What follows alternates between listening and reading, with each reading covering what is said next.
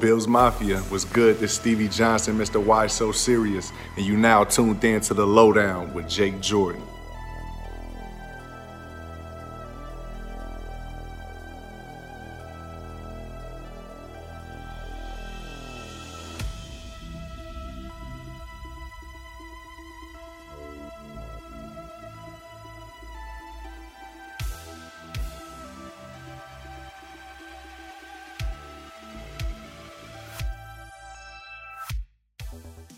What is going on, everybody? Welcome to the coolest place in Bills Mafia outside of Western New York. I am your host, Jake. This is the Lowdown. And after you just heard that intro from friend of the show, Stevie Johnson, I had to bring on someone who hasn't been on in quite a while, actually. It's probably been over a month. Adam, how are you doing today, my friend?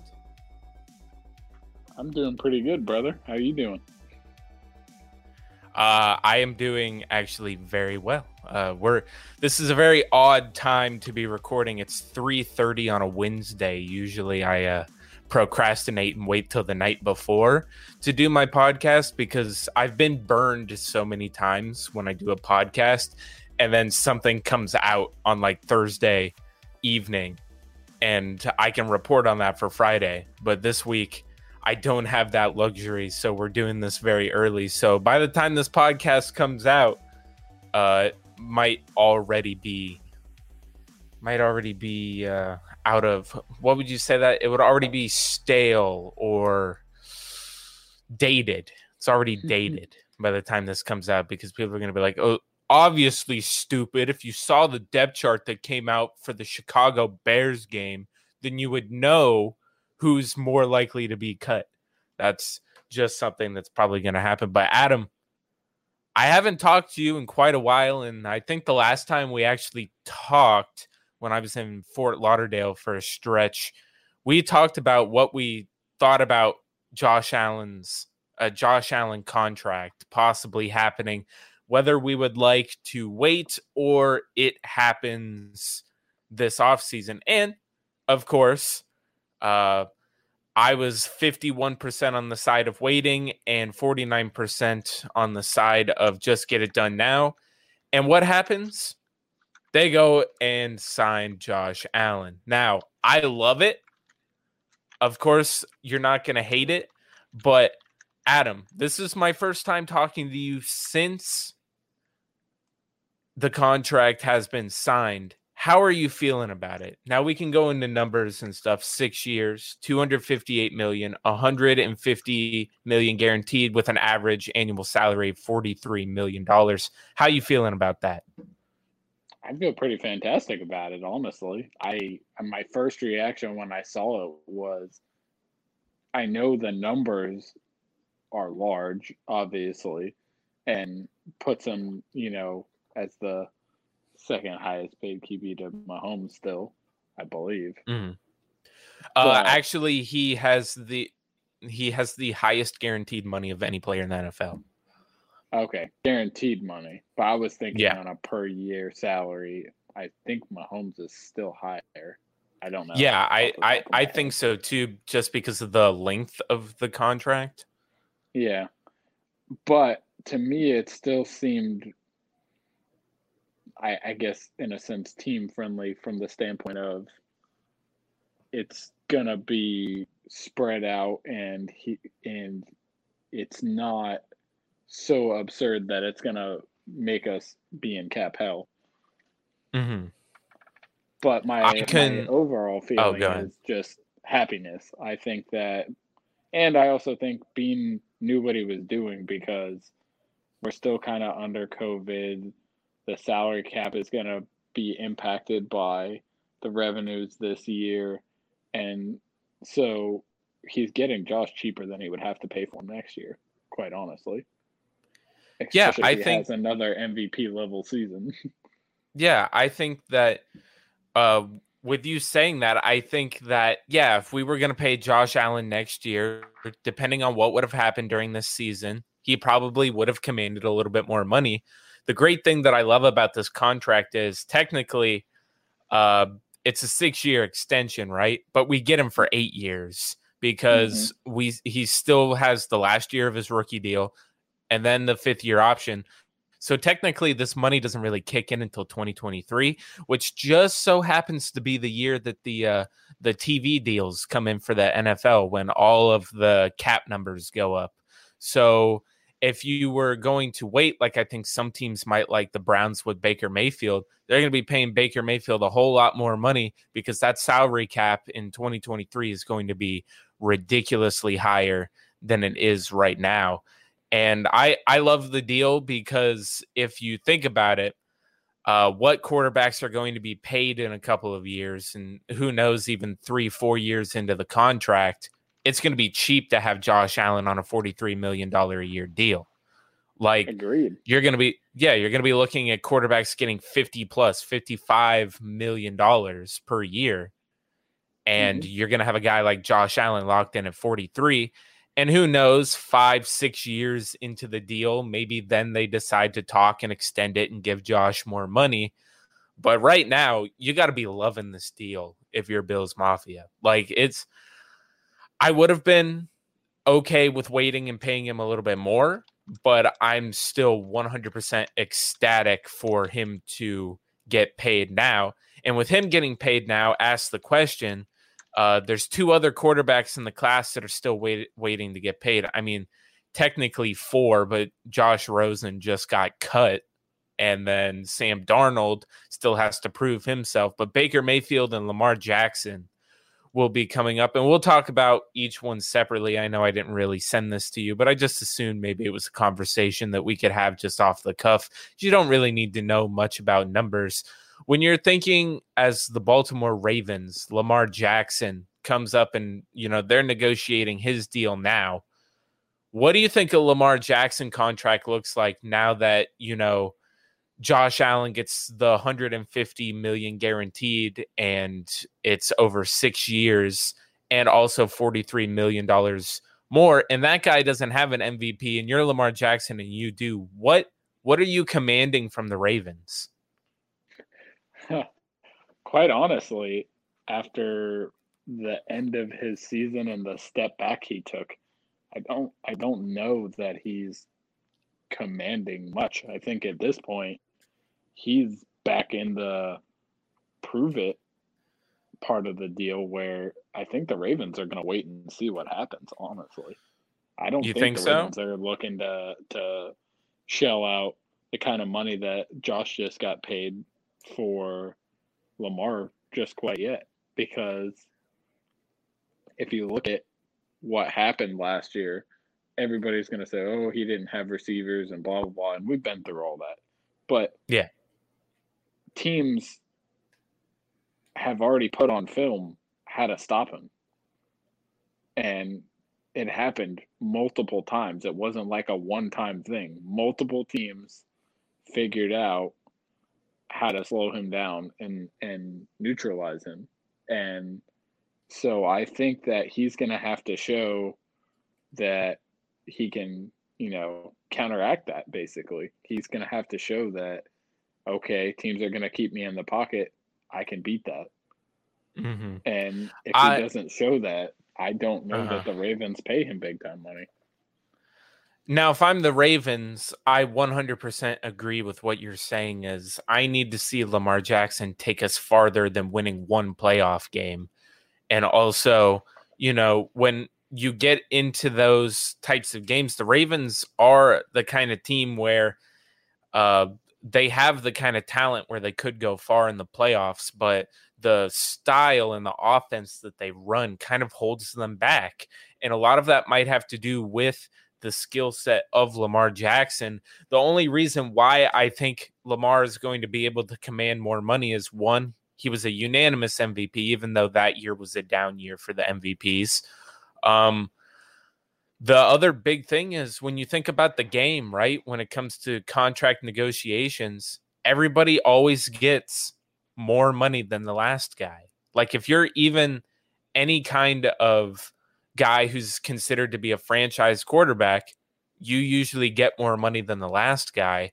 So I'm going to throw these numbers out there and just I think that Lamar Jackson gets a deal similar to Josh Allen. I think he probably gets a little bit more. Now, when I say a little bit, maybe he's getting a four year deal, right? He's not going to be getting as long term of a deal as Josh Allen would, which, if you're the Ravens, I wouldn't want to do that anyway, just because of the style of player that Lamar Jackson is and the risk that comes with that. So I think he probably gets a shorter term deal, but gets about 44 million per year, 1 million more than Josh Allen, just because if you look at it, Josh Allen is leagues and leagues above Lamar Jackson, right? So you have to think that just because he has the MVP on his belt, he's able to play the card of, well, I've won an MVP before, so we I this should be the baseline for my contract. So I think he probably gets a shorter term deal with a little bit more averaged and probably a couple million more guaranteed. Uh, I don't think it's going to be astronomically bigger than Lamar Jackson or than Josh Allen's contract. And I think Lamar Jackson will be happy with it. Uh, just final closing thoughts on Lamar Jackson. What do you think about the numbers that I've thrown around? Do you think that's realistically what's going to happen?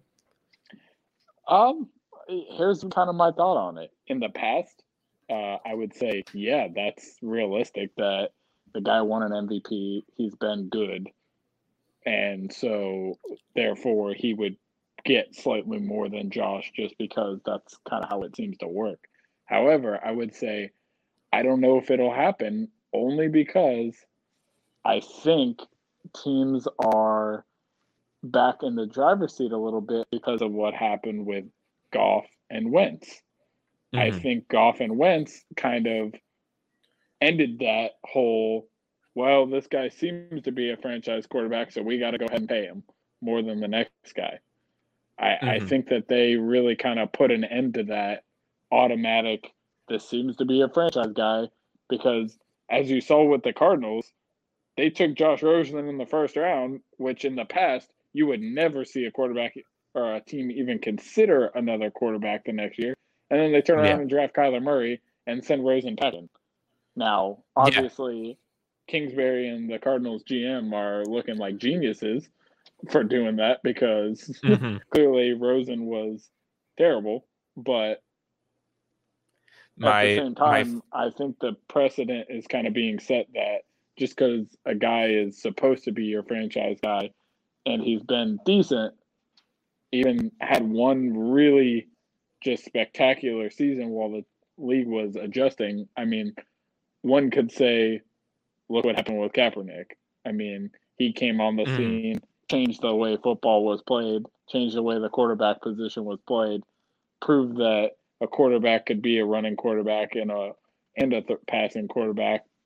You know, kind of like Michael Vick, but yeah. Kaepernick was a different style athlete, and because he was a little bigger and tougher, and so it it's like you get these athletes in like Lamar Jackson who just completely changed the game. I mean, defenses didn't know how to handle him. And, you know, I think teams are adjusting to him now. They're adjusting to Kyler Murray. Uh, I, I think that at the end of the day, teams will get film and be able to take away that running part of the game. And if you can't sit in the pocket and, and make some passes in order to keep them honest, it, it's going to be tough. So I, I think that realistically, in the past, yeah, that's what's going to happen with this contract. But I'm kind of thinking because of what happened with Wentz and Goff that teams are back in the driver's seat where they don't have to just automatically commit to a guy like that.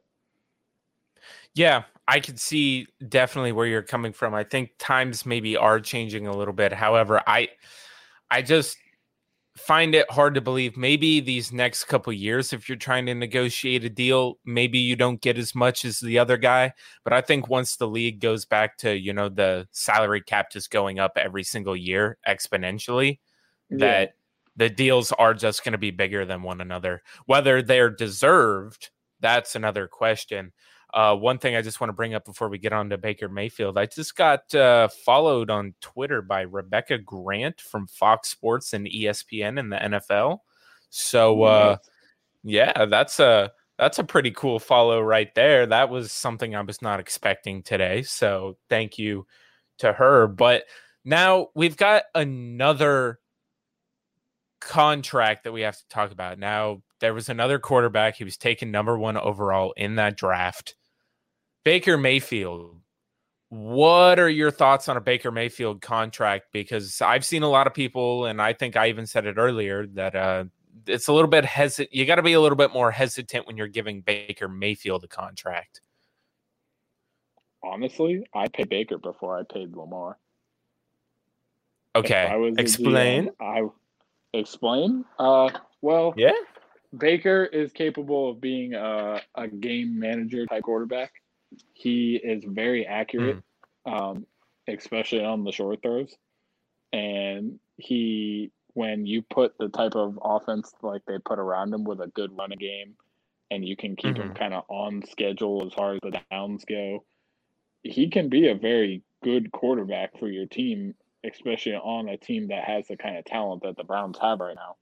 So if I'm Cleveland, I I would pay Baker before I paid Lamar. okay. Lamar is more of a wild card. You know, is he going to mm. continue being a, you know, the it, with receivers around him now? That'll be his true test.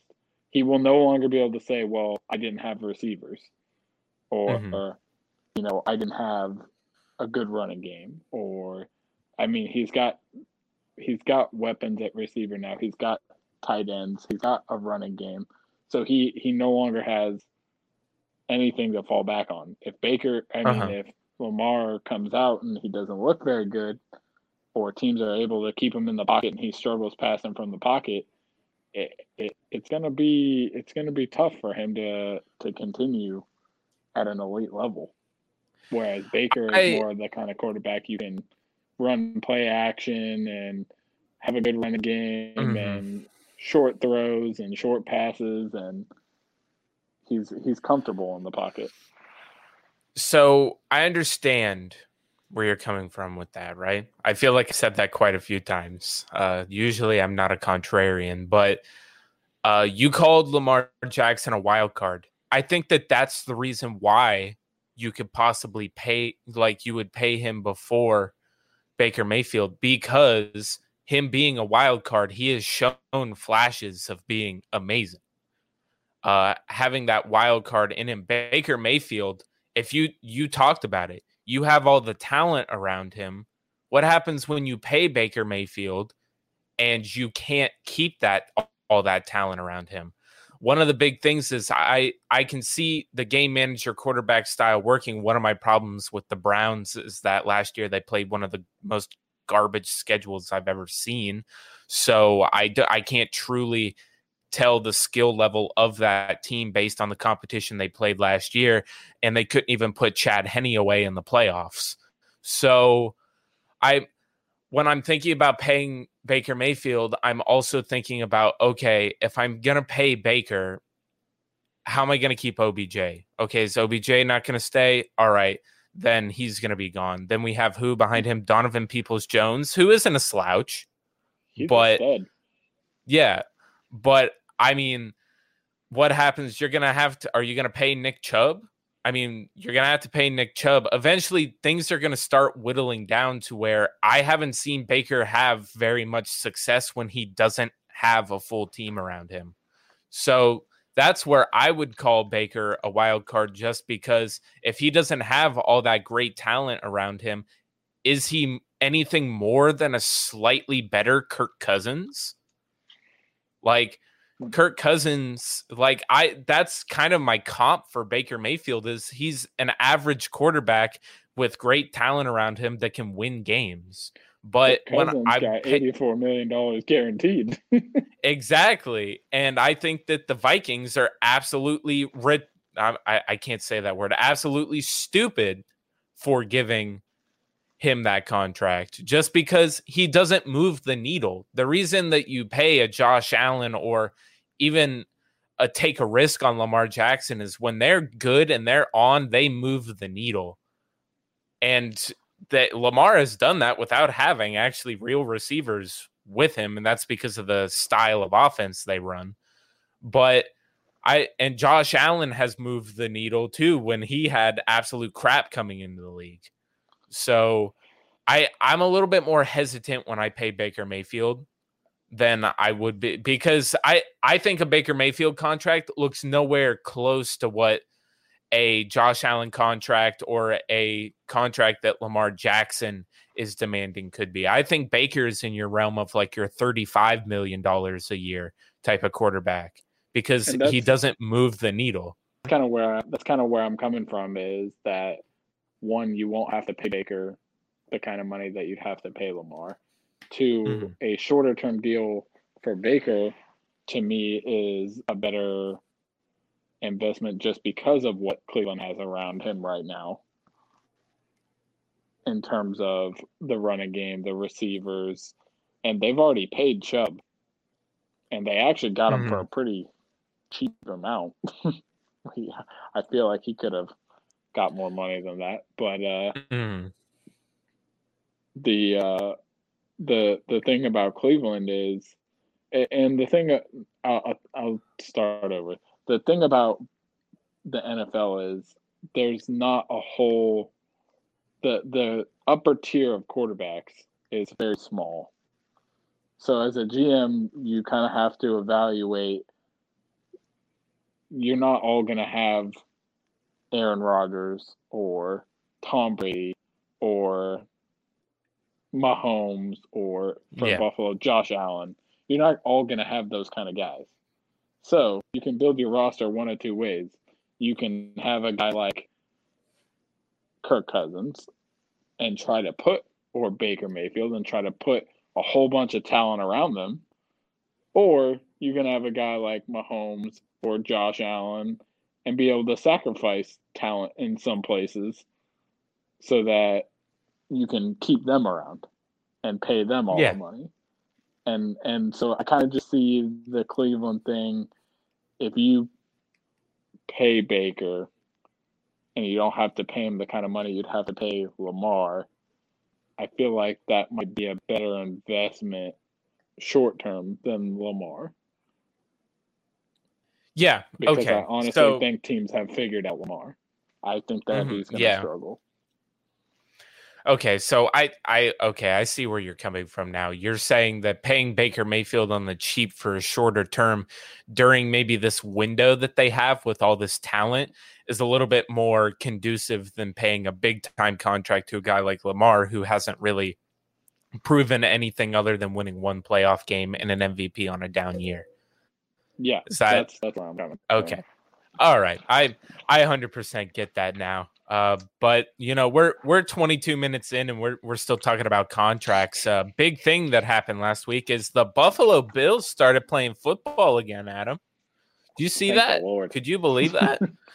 do you believe that the preseason rolled around and we finally got to see the Buffalo Bills play? Uh, big thing preseason week one, we played the Detroit Lions.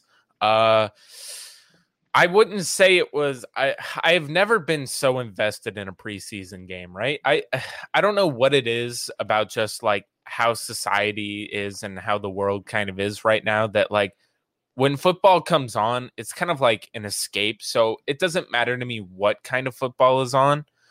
Uh the only game that I wasn't able to make it all the way through was the uh was the Hall of Fame game. That was the only one I couldn't make it all the way through. But the uh, the New England Patriots they played the Washington football team, and I watched every single snap of that game. And then the Buffalo Bills played, and I watched every single snap of that. And the Dolphins played, and I watched every single snap of the Dolphins. Like it, it's weird now because preseason's back, and a lot of people say that, you know, oh, well, it's not real football. I've never been so glued to it because now I'm invested to see who's going to make plays on our team, right? So this team is so stacked. Usually you're watching preseason to be like, oh, maybe this guy's a hidden gem and we're going to have him on our team that absolutely sucks. But now it's kind of like, oh, we got guys fighting to be on this championship caliber team. So we're watching guys fighting really hard to try to make it on these teams. And I don't know about you, but that preseason game just had me hooked. Yeah, I'm actually a big preseason guy just in general because I love. I mean, you know, I love college football and I love yeah fantasy football, and so I love watching the preseason because I'm always watching to see the some of these guys that got taken later in the draft that I watched in college to see how they pan out, and I like watching to try to scout out some hidden gems for fantasy football and things like that. Yeah. Um, but overall, watching the Bills preseason game was just I I'm I was just super excited because I wanted to see some of our young guys that we drafted get out there and play, and I also was wanting to see exactly what they did, which was that I wanted to see them go out there and dominate both lines mm-hmm. and mm-hmm. and run the football. I wanted to see all of those things because those were our weaknesses last year, and that is what the preseason is all about. The preseason yeah. is all about going out there and trying to work on the things that you need to work on as a football team. Yeah. You don't I, want to go out there and put on film, you know, your whole passing game. like Yeah.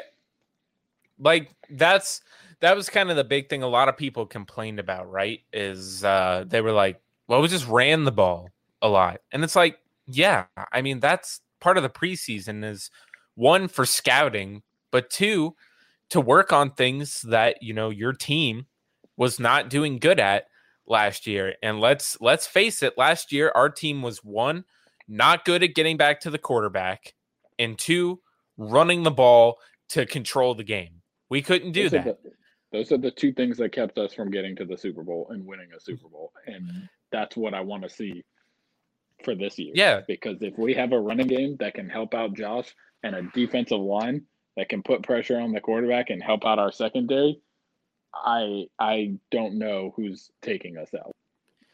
And really our our defensive line, right? Our starting defensive line did not play outside of Ed Oliver rotating in with some snaps. Other than that, at the beginning, the first thing that stuck out to me was Gregory Rousseau.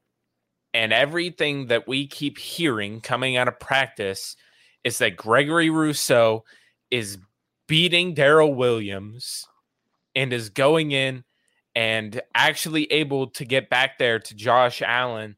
And during the preseason, what does he go out and do? He says, Oh, Penei Sewell, or I, I don't know how you say it. So, Pen, Penei Sewell, Sewell, whatever. I think it's Sewell. Um, yeah. It's it's been so long since draft season. I forgot how to pronounce some of these guys' names, but uh, he goes, "Oh, they already want to, you know, anoint you as one of the best uh, right tackles in the game already, huh?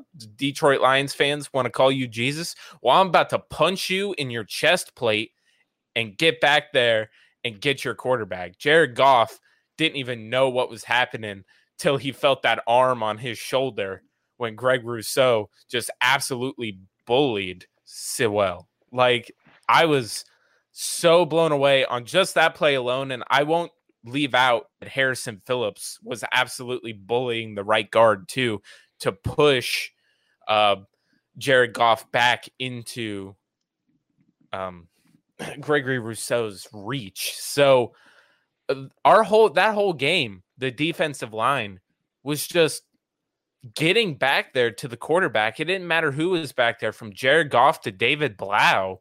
Like it didn't matter who was back there. There was times when AJ Epenesa and Groot were both sandwiching the quarterback or even, you know, from the inside, Gregory Rousseau created some pressure and Efe Obada was also doing that. And then Boogie Basham also had a good play, but then got called as a roughing the passer. There's just so many things that are looking up, and it wasn't even our starting defensive line, dude. Like that gives me so much hope for what our defensive line and what our pass rush is actually going to do this year. Yeah, let me just say this. Our defensive line is going to be a problem. Teams mm-hmm. are going to have a problem with our defensive line this year. And I, I, I know you keep saying our starters didn't play. Uh, I think Rousseau is going to be starting if he continues to show what he showed in that preseason game. Because everything I've heard out of camp is he's been virtually unblockable. And yeah. in that game, he looked unblockable. And it didn't matter. He was playing their starters. Mm-hmm. The line Penei, Penei Sewell is going to be their starting right tackle. Their entire starting offensive line was playing, and their mm-hmm. starting mm-hmm. line is considered to be a top 10 one of the better NFL ones in the league. Yeah. They just they have the best center in the game that they just paid a whole bunch of money to. That mm-hmm. is not a crappy offensive line and our defensive line made them look bad. Rousseau yeah. was consistently collapsing the pocket. Our he, backups I, so, were making them look bad. My buddy sent me a, a clip. It was like two or three plays of Rousseau. The first one was the sack, and then yep. the second one was just Rousseau taking Sewell and literally driving him back like 10 mm-hmm. yards just towards Goff. He didn't get to him, but I mean, he manhandled him. and it was yeah. just, it wasn't even fair. Uh, to me, looking at Rousseau size wise, looking at him athletically, he compares physically to a Jason Pierre Paul. And okay, watching him play, he he's starting to look like he could become a Jason Pierre-Paul, and you as a quarterback don't want to see that out there. One of my favorite uh, things that came out this week after the game was uh, Jerry Hughes saying that he was uh, teaching some things to Gregory Rousseau, which obviously you want him to do because Jerry Hughes is one of the better pass rushers in the game when it comes to getting back to the quarterback. And mm-hmm. Jerry Hughes said, I can teach him some things, but I can teach him things that I can't use personally because of our size difference. Like I play with Mario Williams, and Mario Williams had some of the skill, the size, and the length that Rousseau has. So things that I learned from Mario that I'm trying to teach him, I'm like, dude, if he can be anything close to what Mario Williams was, like I would I would just laugh. We'd be laughing all the way home if we got a starting uh, left defensive end, right? That's where he would start is the left defensive mm-hmm. end. I just got to make sure. Uh, yep. Left defensive end, maybe throw him over on the right side um, just to see what my man can do opposite of Jerry Hughes this season. He's he is so much potential in everything that we're hearing is that he is showing it every single time that he goes out there. Um, and I, I personally, I said this during a live stream that I was on, uh, probably a few days ago. It was on Monday. I said that I think this defensive line is what we thought our defensive line last year was going to be. Because last year we came off of that season where we were ranked like the third best defense in the league. And then we were like, okay, we added Quinton Jefferson and Mario Addison. Like, we're going to go, we're going to be unstoppable. Well, that didn't really happen. Um, I think that this is the year where that finally, you know, comes to fruition, where we think, okay, this is the year our defense is going to be absolutely unstoppable because we're going to be talking about who we think gets cut from certain rooms uh, after we talk about this first preseason game. Um, I think that Gregory Rousseau is definitely in the driver's seat to get a starting job just based off of what we are hearing coming out of camp and what we've seen in the preseason. Now, there's still two preseason games left, and there's a lot of practicing happening before week one, but I really like what I'm seeing from Gregory Rousseau so far. Now, I think that we can take a step back from the defense and start to talk about quarterbacks. There's a lot of people that liked what Davis Webb was putting out on the field. And for some reason, a lot of people were doubting Mitch Trubisky, big money Mitch, my QB2. a lot of people doubting him because he only threw two passes, which, by the way, one of those should have been caught by Isaiah McKenzie. I get it was low, but you still he still should have caught that. And then the other one was just an absolute needle threader to Dawson Knox. So I I don't think that Mitch Trubisky I think Mitch Trubisky has QB two locked down. I I don't think you bring a guy in like Mitch Trubisky just for him to not be your QB two and then have a guy like Davis Webb who still has never thrown an NFL pass during a regular season. What do you think about that? So yeah, I, I think that uh, Mitch Trubisky absolutely is QB two. Uh, there's nothing to worry about. It was a preseason game. It was uh, clearly the plan with whoever was in at quarterback was to run the ball and work on the running game. They probably haven't installed a ton of the passing game yet. That's what they'll be doing in practice over the next few weeks. And quite honestly, I mean, Mitch got it, eh, it, eh, he hasn't played in a while, so I, I, imagine there was some rust and some jitters, and so I, I I'm not worried about it at all. I think he absolutely is. Yeah, and the big thing with Mitch is that uh, people don't realize that again he was only given two passing plays, right? He didn't go up and check out of them. The big reason for Mitch to be out there was to just hand the damn ball off to Devin Singletary. Like that's that's all he had to do. That's all they wanted him to do. They don't need him out there throwing passes. They know what Mitch Trubisky can do. They see him every day in practice. Um, and that's kind of one of the big things that I wanted to talk about where was the run game observations. I mean, Adam, when you saw our run game and how we were just feeding the ball to Devin Singletary, how did that like how, how did you feel? I mean, Singletary ran eight times for 42 yards, averaging 5.3 uh, yards per carry, which is about what we think that Devin Singletary is capable of. Like, what what do you think when it comes to the run game? How did it show out for the Bills in that preseason game? I thought the offensive line opened up some big holes. I thought Singletary looked absolutely sharp and he was deciding quickly, putting his foot in the ground, hitting the hole with speed and and lowering his shoulder and running through some tackles. And I, I thought he looked great. Uh, he caught the ball for a touchdown. That was fantastic. Yep. Um, which I was a little worried because there was you know, in camp they said that he had another bad drop, so I was kind of worried that it was going to linger. So that was nice mm-hmm. to see him kind of shake that off. Um, I thought that Breida ran hard and looked good too. Um, he didn't have as good of an average, you know, with Singletary, but I yeah, I hard. Well, I think a lot of that too has to come down to what Breida was running behind. Like he was running with the threes, right? Mm-hmm. So Breida was really having a tough time, I think, out there, just kind of trying to get a feel for it. He wasn't, he's not used to probably running with the threes.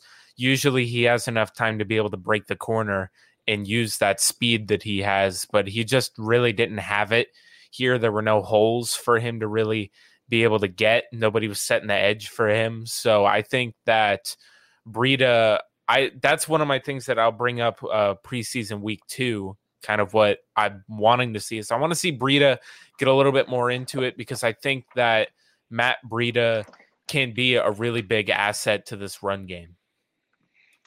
Agreed.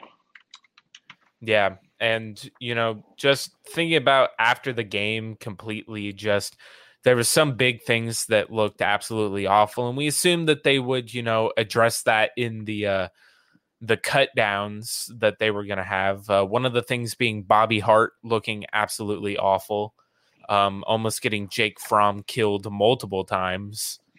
and uh, he did not get cut. Uh, so we really need to talk about who do we think is going to end up on the cutting room floor for the Buffalo Bills once they have to cut it down to the 53 man roster. I mean, I think that one of the big things to start out with is the defensive end room. We have a lot of defensive ends, especially with guys that we've either brought in or who we've drafted, because I don't think a lot of people thought we were going to draft two defensive ends in the draft, but we ended up doing it.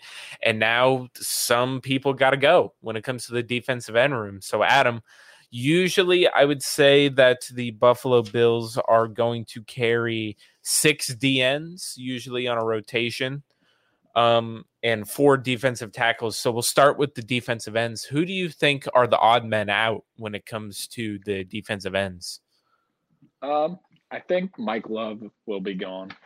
Yeah. I think that Darryl Johnson will probably be on the outs as well. Mm. It'll come down to whether they want to keep him for special teams or not. Um, okay. Between him and Efe Obada, because Obada has looked good in camp and looked good in the preseason game. Mm. So I I think that that if you're keeping six, Love is one that gets cut, and Darryl Johnson and Obada will be kind of fighting for that last spot. So I, if I was gonna pick right now, Mm-hmm. I think they would probably cut Daryl Johnston and put him on the practice squad. Okay. I could see that. My pick is Mike Love is gone. I think Mario Addison is gone, Adam. I, I don't I, think I think that's a possibility. I was but I've been saying that in the off season and then it never happened. So I'm kind of like, uh, maybe they're kind of tied to him. The, the Buffalo Bills can still save $3.4 million if they cut Mario Addison, even after the restructure they did. Um, one of the big things is I think they might try to offload Mario Addison. Uh, one of my things that once we hear all this great stuff out of uh, AJ Epenesa in camp, Greg Rousseau in camp, Mario Addison, uh, they already have Jerry Hughes for that veteran mentorship. I mm-hmm. you don't really need to. That's kind of always been the argument that I've had of saying, oh, they're going to keep Mario Addison around because of the veteran mentorship. Well, one of the big things about Mario Addison is just that dude doesn't produce. My thing is, I understand having the veteran leadership, but you've already got Jerry Hughes for that room. The defensive end room has Jerry Hughes. Mario Addison uh, one of the things that kind of put it over for me, just kind of thinking that it could be a possibility, is there were two there were two press conferences that happened. And when both Jerry Hughes and Mario Addison were asked about the young guys, Jerry Hughes brought up teaching him and what he can do and what he's teaching uh, Greg Rousseau and other guys' uh, skills and things. And when Mario Addison was asked it, he was just like, "Yeah, those guys are real. Those guys are real." Like he he kind of sounds like one of those guys that he's one of the boys, you know. So I think that when it comes down to if you're going to keep one of them for veteran leadership, Jerry Hughes, I think, is the guy that you keep. And if you can offload Mario Addison to someone maybe you do if Greg Rousseau is really as good as a lot of people are saying that he is, or if AJ Epenesa is actually doing what we think he can do and getting better going into the year, and Efe Obada just coming in and being what we thought he could be too, because we saw what he could do with Carolina on the limited basis that he was playing. So I I think that if there's going to be a guy who's on the bubble to get out, it's Mario Addison, who's not as productive and you know is getting older when it comes to it. All these younger guys are behind him.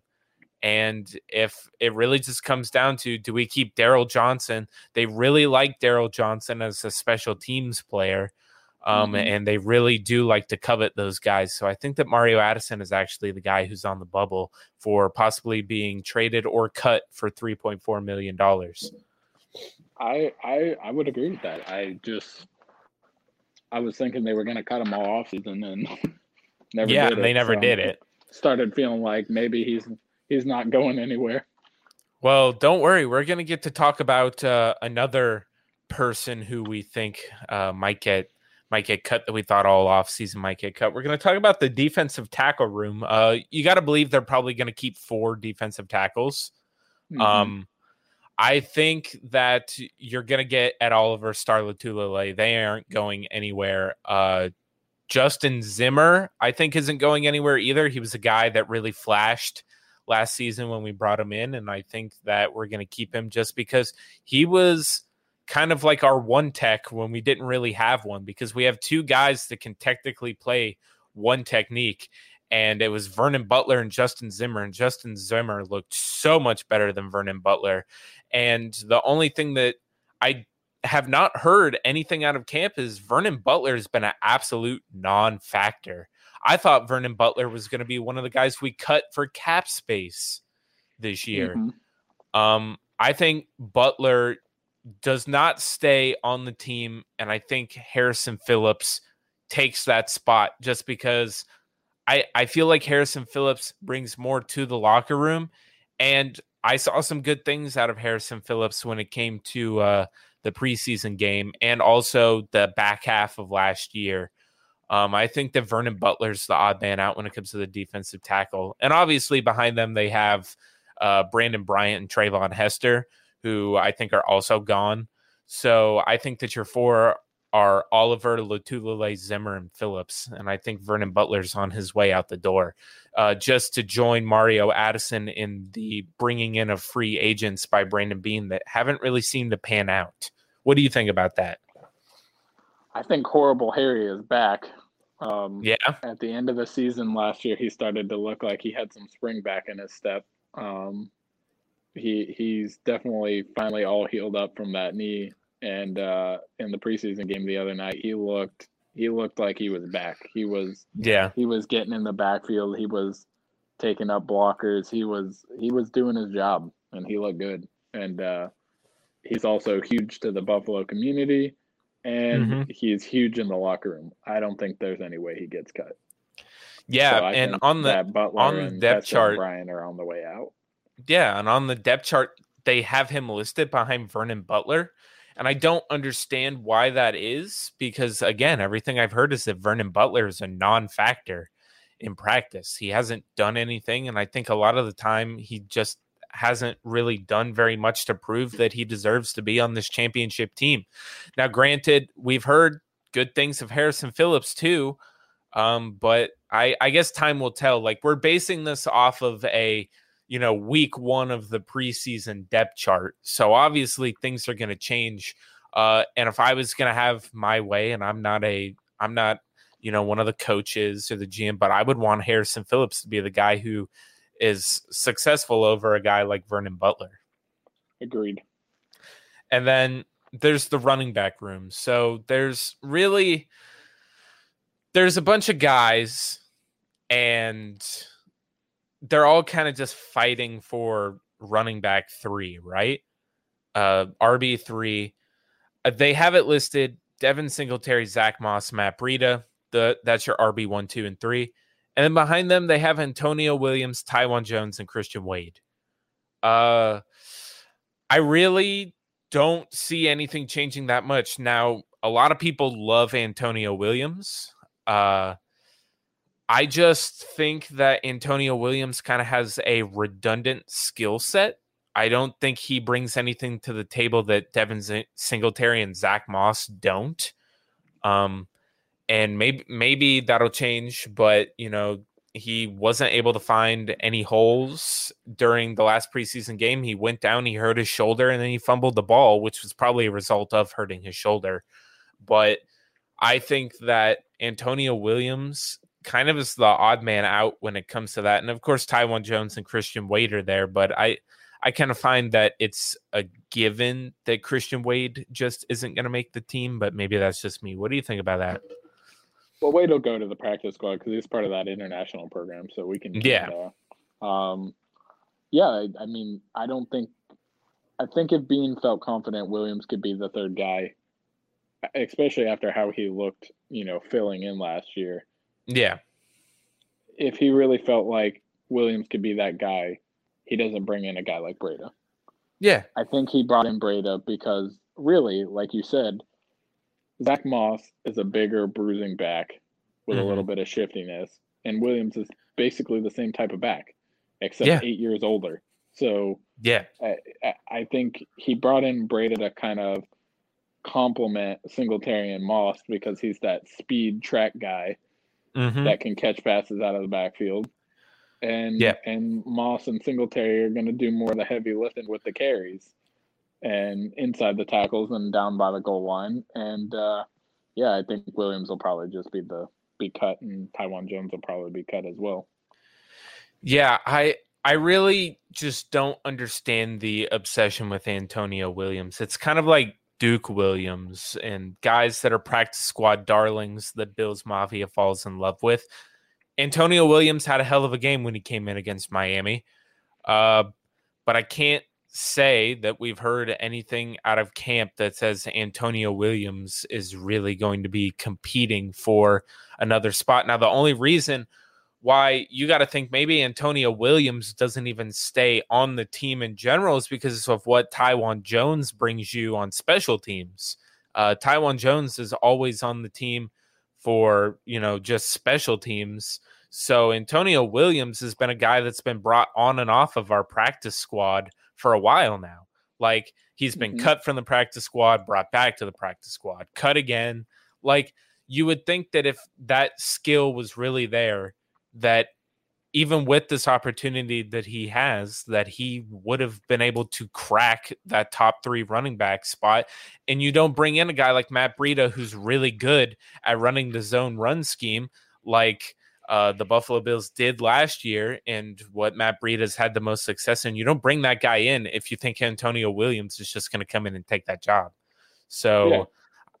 I think that Antonio Williams is that odd man out when it comes to that. And, you know, speaking of another position group that's going to have a lot of odd men out, uh, the cornerback room, Adam, lots of corners here that uh, we can talk about. You got to think Levi Wallace has CB2 locked down. Everything that we've heard out of Dane Jackson is just that he's not consistent enough to really unseat Levi at this position. He hasn't done anything that has made the coaching staff go, uh, Levi Wallace and him are actually competing for CB2 because everything that we've seen, Levi Wallace has gotten a majority of the snaps with the ones in every single practice. So, I think that when it comes down to it, Dane Jackson just hasn't really proven that he can unseat Levi Wallace. Now, I'm not saying that he's cut. We're talking about cut candidates. I don't think Dane Jackson is cut at all. But you got to think that if he was going to win that CB2 job, we'd be hearing a lot more out of camp than we do. Uh, the, the CB2 job is all Levi Wallace. They they every year they make him prove it. and so far nobody's been able to come unseat him. Um, yeah, but Dane Jackson is, you know, it's it's hard to be a corner, and mm-hmm. and his style of play is aggressive. He yes. likes to make plays, and sometimes I wonder if he'd be a better safety than a corner because he's a ball hawk. Yeah, he's he's looking to jump routes. He's looking to try to force fumbles. He's looking to make the big splashy play. Unfortunately, mm-hmm. at corner, when you try to make the big splashy play, you're going to get beat a few times and you're going to yep. get burnt. And uh, you know that that's the problem is you can't, especially in a in a a zone defense where you need each player to play their role and, and do their job and cover their patch of the field if he's yeah. the kind of guy that is trying to make a play on the ball and he gets caught, you know, leaving his zone to try to jump a route or whatever, eh, you can't you can't really count on that. So yeah. I think that Levi is gonna win the CB two role just because he's all reliable. He does his job. He doesn't do anything like spectacular, but he also mm. doesn't do he doesn't get burnt yeah. Know, and make huge mistakes a ton. So Levi Wallace is one of those kind of technically sound corners. He's not overly like he's not going to impress you on the field a lot, but he will have a few plays where he does, and he's not going to go out there and absolutely embarrass himself. Uh, mm-hmm. Obviously, we've been calling for Levi Wallace's head almost every single year, but they keep trying to bring these guys in to unseat him. Like they brought in Josh Norman, who had the most success in the Sean McDermott defense, and he still couldn't unseat Levi Wallace for CB2. So I I definitely I'm comfortable with Levi Wallace at CB2. I would have liked to have seen you know, a little bit of new blood there. But, you know, when you've been the starting corner opposite of Tre'Davious White for the last four years, it's going to be pretty hard for them to unseat you if you're not that guy. Um, the one guy that I see a lot of people jumping on the train for is Taron Johnson. Uh, I I'm not sure how I feel about Taron Johnson uh, because I've had a lot of you know people they based Taron Johnson's uh, future and his spot on the team based on two plays that he made during the season.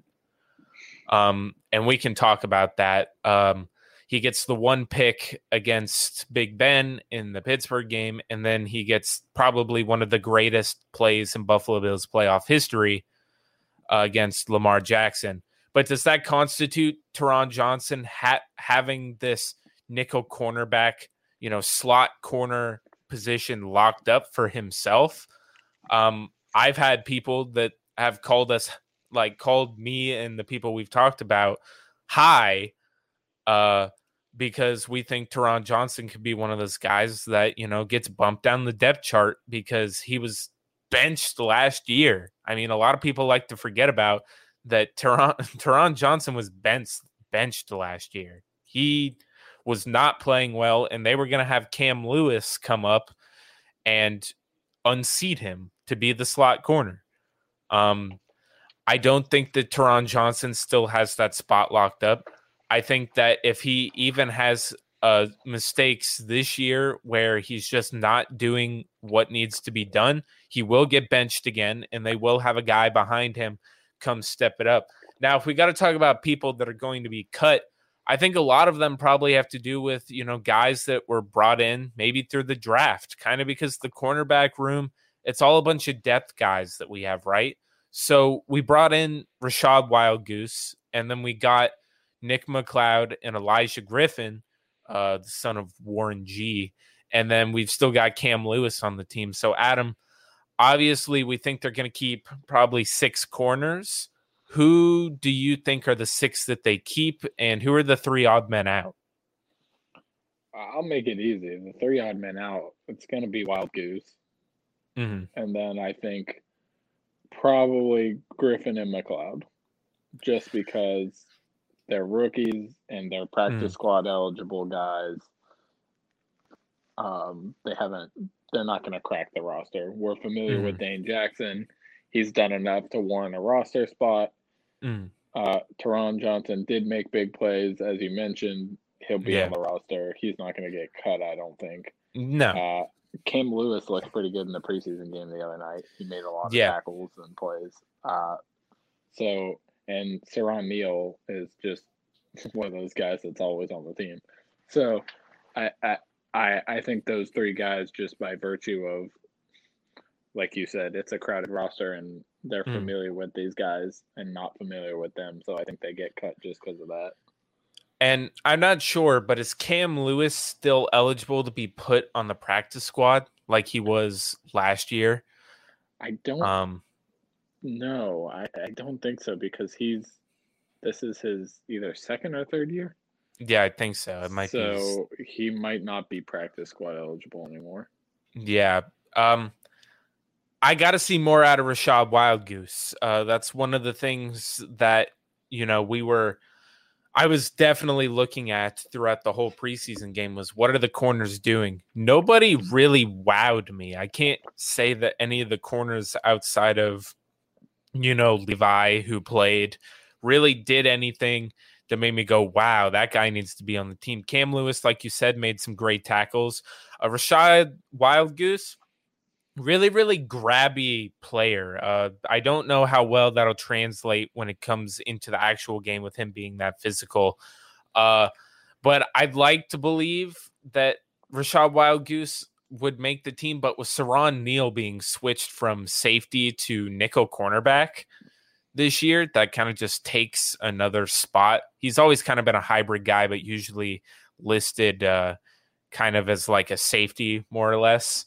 Mm-hmm. Um, I I think that you're right. I think Nick McCloud, Olaijah Griffin, and Wildgoose, all guys that kind of don't have any familiarity with the team except for being brought in this year, uh, really make the roster at all. So I think your six are Taron Johnson, Tre'Davious White, Levi Wallace, Siran Neal, Cam Lewis, and Dane Jackson. And I think that's a pretty solid cornerback room.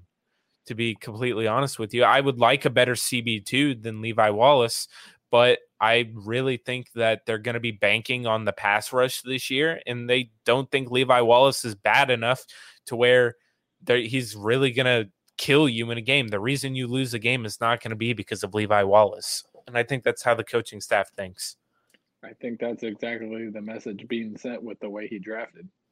He yeah, could have gone up at the top of the draft and tried to get uh, another CB two opposite of trade, but he mm-hmm. basically mm-hmm. said, "I'm just going to put my money on the D line getting pressure. If the D line gets pressure, the the secondary has an easier job." Yeah.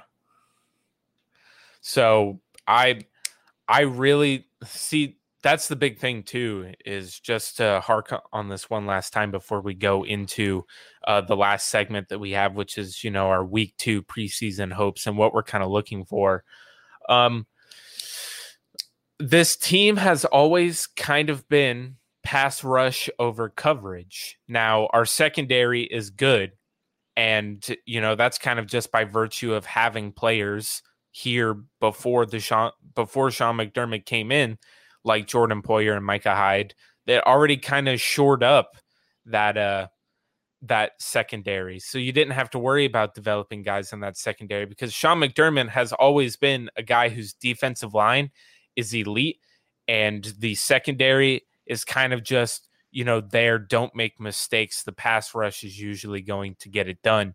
So I think now our team with having these pass rushers that are going to be hopefully elite level pass rushers this year with this secondary, which the only weak spot you can say in the secondary we have is probably the cornerback slot because uh like cornerback two slot just because you know there's not a lot behind Tre'Davious White and Levi Wallace which I guess you can say the same for the safeties, but Damar Hamlin, I think, looked pretty good, and Jaquan Johnson looked pretty good the times that he got to play.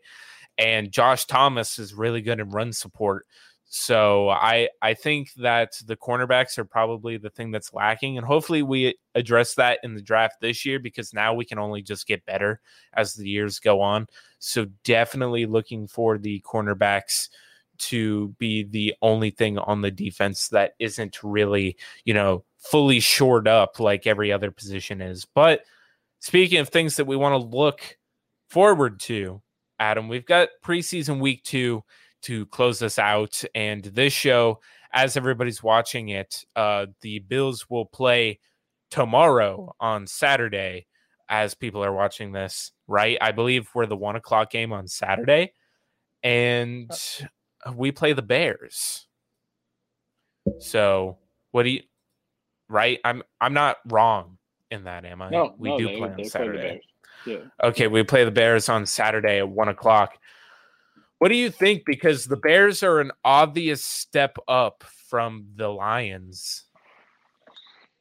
Uh, what I want to see is I want to see the defensive line show up again, mm-hmm. and I want to see how our defense uh, overall, the the corners, I want to see what they look like when they have to take on Fields next week. Mm-hmm. Because Fields came out week one and looked pretty stellar. Uh, Amazing. That's about the best a rookie quarterback can really look in his debut. Hundred um, percent. I, I felt like I was watching Russell Wilson out there, quite honestly. yeah. He, and uh, so I want to see I want to see the D line get out there and get after him again and uh, I want to see the the secondary show up against Fields. Yeah, I'm I'm hundred percent with you on that, and I want to see I want to see what the corners can do to try to make Fields stay back there as long as possible, and I want to see Greg Rousseau get his hands on Justin Fields. I want to see that all day. and I want to see what we can do against that Bears offensive line, which isn't amazing, but it is still going to be better than some teams that we're going to have to play throughout the season. And one of the things that I'm looking forward to is I want to see what our run game looks like against that Bears D line. I want to see what That's our offensive point. line. I want to see what our offensive line can do against the Bears defensive line because the Bears, you know, traditionally always have a good defensive line. So even if it is the twos, I want to see what we can have Devin Singletary do because you know what they're going to do is have Mitch go out there and hand the ball off to Devin Singletary 10 times again just to see what he can do. So I think my big thing is just to see what the run game can do. Well, here's the real question Does Josh play? Hell no. Uh, he might because traditionally in, in the preseason, you had four preseason games. You week dress one, him week three. Don't play. Week two, yeah. they play a little. Week three is they play the whole first half. And yeah. then week four, they don't play at all. So this is kind of like the week three preseason game. Do we see Josh for the whole first quarter? I don't know, but I don't want to. I mean, I, I just I don't want to see Josh. He doesn't touch the field in the preseason period. Honestly. Yeah, well, even even just maybe week three, like you don't you don't do the traditional. Maybe week three he just sees it for a quarter. Like I don't I don't need to see Josh Allen. That's kind of my big thing, and I love that we have a quarterback where we can be like, hey, we don't need to see this guy at all. Let's see what the rest of our team can do and the guys behind him. Um, it's a great feeling, but no, I don't want to see Josh Allen at all, man. Like this is the first time where I'm just kind of like, yeah, keep him out. I'm good with watching everybody else. Yeah, I I mean, I kind of want the whole first team offense to at least get a drive. I want yeah. them to get out there and get a drive just to shake the rust off, execute some plays, maybe even two drives. But that's mm. it. I don't want to see him after that. My, like park the, the big, whole offense on the bench for the rest of the preseason. Yeah, the big thing about that too is that uh I mean Stefon Diggs is still out with a knee. So yeah. I I don't know if Diggs isn't playing and if Dion Dawkins isn't playing because Dion Dawkins is still recovering from COVID, like I don't want to see Josh Allen out there because if he even gets hurt slightly, I'm going to be pissed off. So and I think a ton of people are going to be pissed off, and the coaches are going to be mad that they even made the decision to put him out there if that were to happen. Now, if Josh yeah. wants to go out there, let him go out there. I mean, if I mean, it's Josh wanted to be out there last week. You could tell. Yeah. He was in full pads. He had his helmet out there. You know, Josh yeah. was in McDermott's ear going, "Come on, coach, let me get a drive. Let me get a drive. Just one drive. Just one drive, coach." No, man. But no, I'm really looking forward to that Bears game. Definitely at one o'clock. That is going to be awesome on a Saturday, which is part of the reason why we are recording this show right now. Damn, we're at like an hour and 16 minutes. Obviously, I have to edit some of it because there were some pauses in this. But dude, it's been a month, Adam, and you finally back on. How does it like like I feel like we haven't talked this much football in a while. Now, obviously, I want that to change because we're going to be hopefully hanging out a little bit more and, you know, practicing for flag football and doing stuff like that. But, um, I it was really it was it was really awesome, especially you know since you're at a you're at work recording this. So yeah, I've been uh, pretty productive actually. I've been multitasking yeah. very well. Yeah, it's very that's very good. It's like being on a phone call, except it's going to be broadcast to a bunch of people. Isn't that great? but no, man, this this was awesome. I'm definitely gonna have to get you on again because I told uh, Scott last time that we were talking that uh, one of the caveats for me doing the thing for him was that I need to get him on the show. Oh, so I'm gonna have to uh, have him and you on here so we can all talk some Bills football. But I want to thank everybody again for listening to us, whether you're listening to us on your way home, you know, ready to get the weekend started and you're going to go watch that Bills preseason game against the Bears, or if you're on your way to work and you're listening to this in the morning and you're just dreading, don't worry, the weekend is coming. You're going to love it. From everybody here, me and Adam, I want to thank everybody for listening. This has been the lowdown, and I will see everybody next week. Thank you.